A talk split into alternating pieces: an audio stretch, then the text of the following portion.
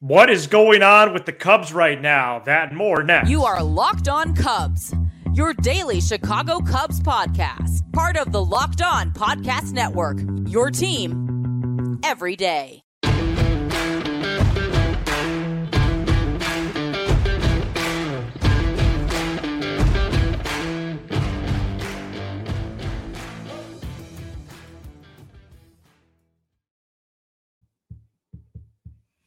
You are Locked On Cubs, part of the Locked On Podcast Network, your team every day, alongside Sam Olber.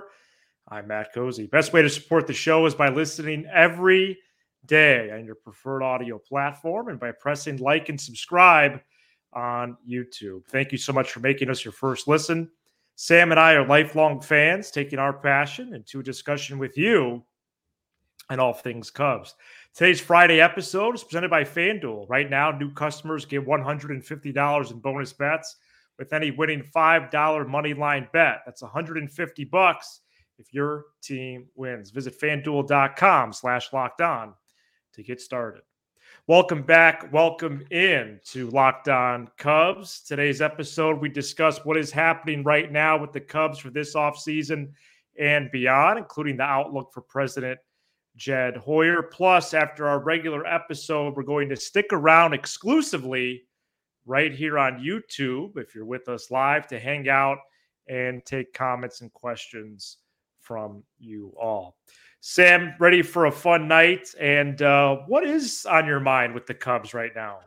Couple of things before I get into that. Please, guys, save your questions for after. Uh, you know, you can comment as we go, but we're going to go about 10, 15 minutes here, and then we're going to come all the way to you. So it'll be your show. We'll be uh, answering your questions. Also, I want to uh, wish everybody a happy Hanukkah out there. If you're celebrating night one, candles are lit. Enjoy yourself. I, I usually don't exchange gifts too much on this holiday, but my mom said she got me a nice gift. I'm excited to see what that's going to be this weekend. Uh, and, and, how are things right now in terms of Cubs land or in terms of you know everything? Because it's the same answer, not great. So why don't we get into it? Yeah, I, I think that there the the pause button on the whole sport has proved to be problematic in a couple of different ways. First of all, just from from an entertainment perspective, the whole week was a bore in, what is supposed to be a very productive week for you um, year in and year out. Of course, last last off season there was some questions during the winter meetings, but it got resolved. And I know Swanson was the Saturday after the winter meetings, about nine or ten days after. But during the meetings, we had Bellinger, we had Taillon, we had rumors, we had rumblings. I mean, we we barely had a, a rumor and a rumbling there was Tyler Glasnow information, but but it wasn't much. So it's been the same information with Glasnow for three same. weeks. You you think that you think they're trading for Sandy Koufax? Enough. How much how more, much negotiations do you need about one guy? And then there's more teams in the mix now. So anyway, you know, for our Thursday show, Sam, we talked about how the current Cubs roster is at 79 wins. Mm-hmm. How they got 83 last year. They should have won 90. They changed managers. They have the best in-game manager in the sport now, Craig Counsell. That accounts for something. They have this core of Hoerner, Happ, Suzuki, and Swanson, Morel, and others. Um, but what? But but my brain keeps going to the hypothetical, and it wants to know answers. It wants to know information. So that's what I'm really uh, struggling with right now. I am not out here to to blame or criticize any planning right now, especially with uh, big names still out there. But but the fact is is that there may be just a little bit is at least some uh, confusion right now, as much as there is impatience. Well, you know, everybody in the comments. You know, take a breath, relax, whatever. And then the other half of everybody is fire Hoyer, and it's always somewhere in the middle. First of all, you have the right to do what you want to do as a fan, especially uh, us two that talk about this every single day. For our show, we, we, we were supposed to talk about some moves this week, none happened. So a lot easier said than done to be relaxed. I, I'll I'll repeat what I've repeated all week. I still have confidence that this team is going to be very good in 2023, high 80s, you know, maybe 90 wins, chance to win the division. Mm-hmm. Uh, it just looks like it's probably going to be a different path than we hoped. Um, you know, get getting a star, it has to be known that getting a superstar player this offseason is now fi- filed under the highly unlikely category from everything that we've read and whatever. It's not impossible, but it's highly unlikely. There are other avenues at, success. Last year, they, they were a 90 win team that won 83 games, and they filled out that team by being really smart. They they were able to get uh, Bellinger on a one year deal. He played like an MVP candidate. Uh, you know, Suzuki got going. They filled, you know, Tauchman, Morel, things like that. They are going to be capable of winning games. I'm a little bit concerned that, you know, the Cardinals seem to be very active. You know, uh, they got yeah. Sonny Gray, they improved, and the Reds have made the most acquisitions um, in the offseason. So your two big competition rivals in the in the NL Central uh, are, have already gotten a lot better, and you've so far as it stands right now have gotten worse. So that's going to be a, a, problem. But th- there is an avenue at success. It just might be a different path than we thought. And look, it might not be, you know, and maybe you just have to wait and maybe you have to be patient. But it, it's hard to be patient uh, when when we thought that things eh, by this time we were going to be talking about at least two moves and, and, we haven't had any but i think the bigger conversation and the, the, the more interesting conversation is um, jed and you know, if he doesn't land Ohtani, and and Soto's already a New York Yankee, and Yamamoto will probably be a Met or a Yankee. You know, where do you land on Jed? Because there's this this two front conversation. There's the one front of hey, we should be right there with the Dodgers and Yankees in terms of spending. We need to go get a big fish. And even if you have to pay 150 cents, 200 cents on the dollar for a guy like Soto or a guy like Ohtani, go ahead and do it because we're the Chicago freaking Cubs and we need to do that. And I and I understand that side of it. But then there's the other side of it that's like, hey, we're being smart. We're being calculated. We're not putting ourselves in any type of position like we did with Jason Heyward. And we're making the right deals, right? Cody Bellinger was the right deal. But then I go, I, I go and I say, first of all, I have full trust in Jed. But if you're going to make the right deals, then you can't go 40 or 68 on Taillon and have him not, you know, uh, uh, really help you the whole first half of the season. You have to hit on every single one. You know, is there a happy medium there? Is is Jed doing it the right way? And the last thing I'll say before I toss it to you, Matt, is that Jed has job security. I see these rumblings about, oh, Jed's getting fired. Look, what from where? a lot of people like, hey, should Jed get fired if this is, goes wrong? He has full job security. He, he he's going to be the GM at the bare minimum or the president uh, at bare minimum through 2025, and he does have the best interest, uh, the long term best interest of this organization. It's like I talked about, you know, the, the Van Gundy rule. Uh, when when when Stan Van Gundy traded for Blake Griffin because he was told that he had to make the playoffs in the NBA or he's going to get fired. So he made a bad trade for Blake Griffin, gave him a huge contract. It helped him get to the playoffs for one year, and then they were crippled for the next five. The Yankees with Cashman and Steinbrenner, they need to be really good next year. They're in a must win situation. They need to be better. The Yankees don't go back to back years without failing or, or without making the postseason. And so they're going all in and they're worrying about the rest later because, hey, even if you gave up 200 cents on the dollar and you lose your job, as a president of baseball operations. Who cares? You lose your job anyway. Jed is really looking at 2025, 2026, and beyond. And he's not going to make a deal that he thinks hampers the future that he's worked so hard to build. Now, the, the, the point is, and I swing it over to you, Matt, is when do you have to scrap that? When do you have to say, all right, uh, th- this is the Chicago Cubs. I know I want to build a consistent winner. But when do I take that leap and maybe do something that's slightly bit irrational or uncomfortable that might might might not make sense? You know, it's like you're playing a game of blackjack and you hit when you're not supposed to hit because you just have a gut feeling. When do you do that?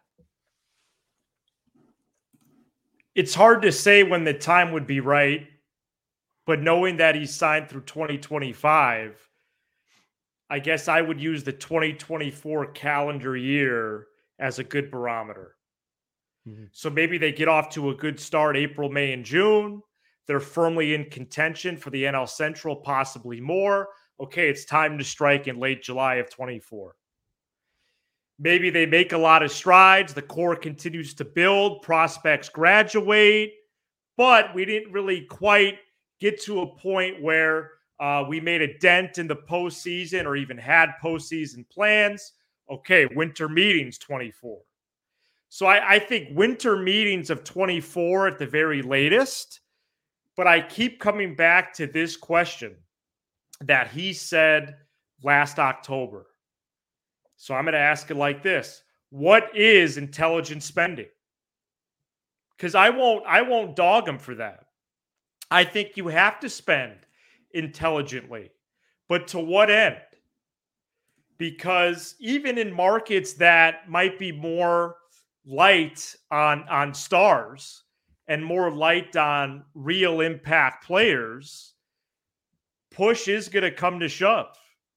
And so I think in the next 12 months, that's what I'm really looking at. Now, part of that depends on how they do on the field then that that first 100 games or so.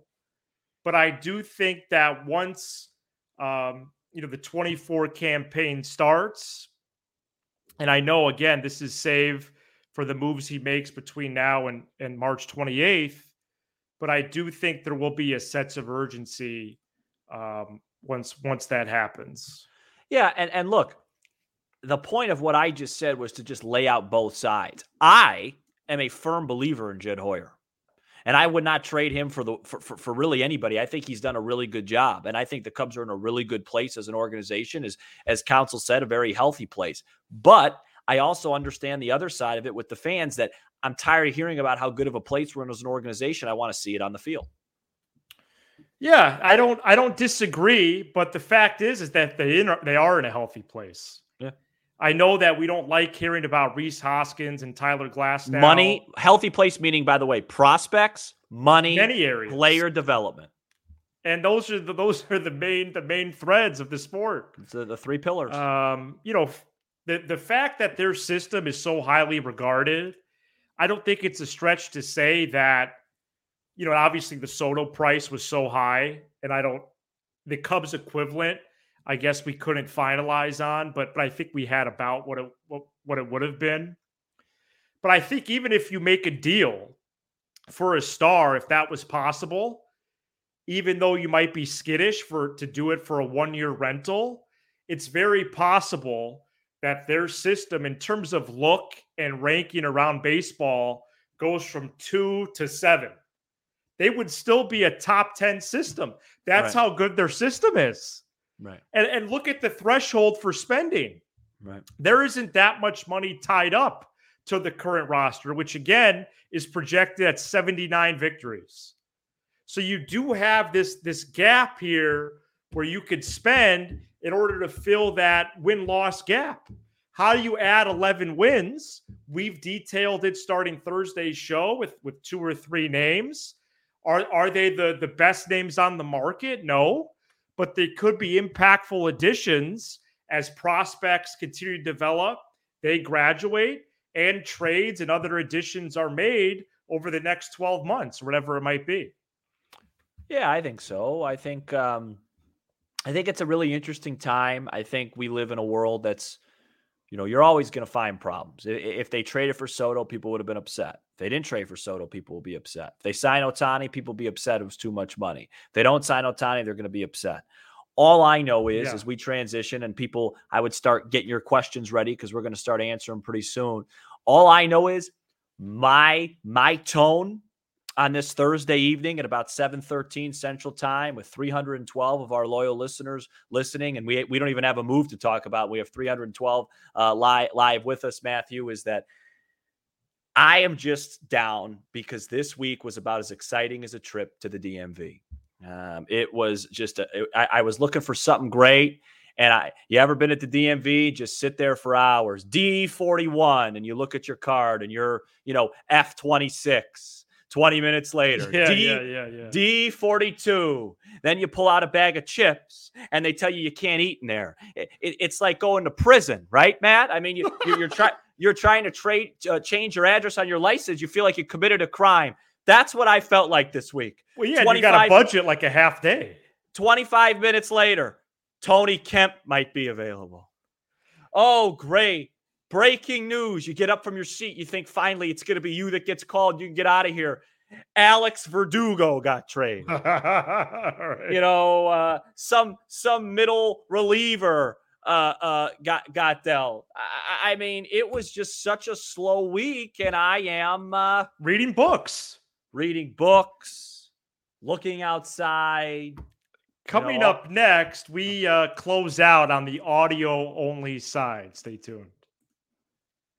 As the weather gets colder, the NFL offers stay hot on FanDuel. Right now, new customers get $150 in bonus bets with any winning $5 money line bet. That's 150 bucks if your team wins. If you've been thinking about joining FanDuel, there's no better time to get in on the action. The app is so easy to use. There's a wide range of betting options, including spreads, player props, over unders, and more. Right now, the Chicago Winter Tenants are in action. You got the Bears, the Bulls, and the Blackhawks. And all of them right now, not terribly exciting, but you can still get in on the action. Visit fanduel.com slash locked on. Fanduel, the official partner of the Locked On Podcast Network. All right, so last four to five minutes here, Sam, on the audio side.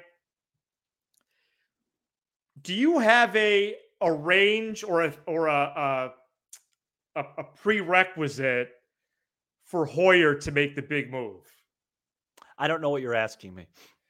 Well, you asked me when he's yeah. going to make the big move. When do you think? Oh, I don't know. Um, okay. I think. Well, I guess is it it's not a reach to say that we thought it would be this week. Yeah, I think that I just think that Jed I think Jed really sticks to market value. And when he feels like a player has exceeded market value and he's not getting back a good return, he doesn't do that and that's his job.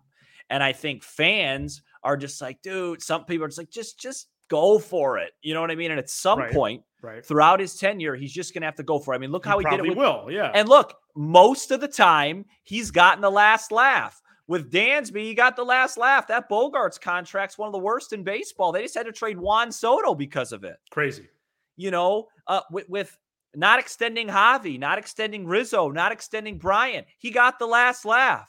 Not extending Contreras, right. he got the last laugh. So, so he has done his job pretty well here, but at some point, you got to say yes and, and, to somebody. You know, the Bellinger deal was probably the best deal the entire offseason last year, but one year, 17 yeah, million.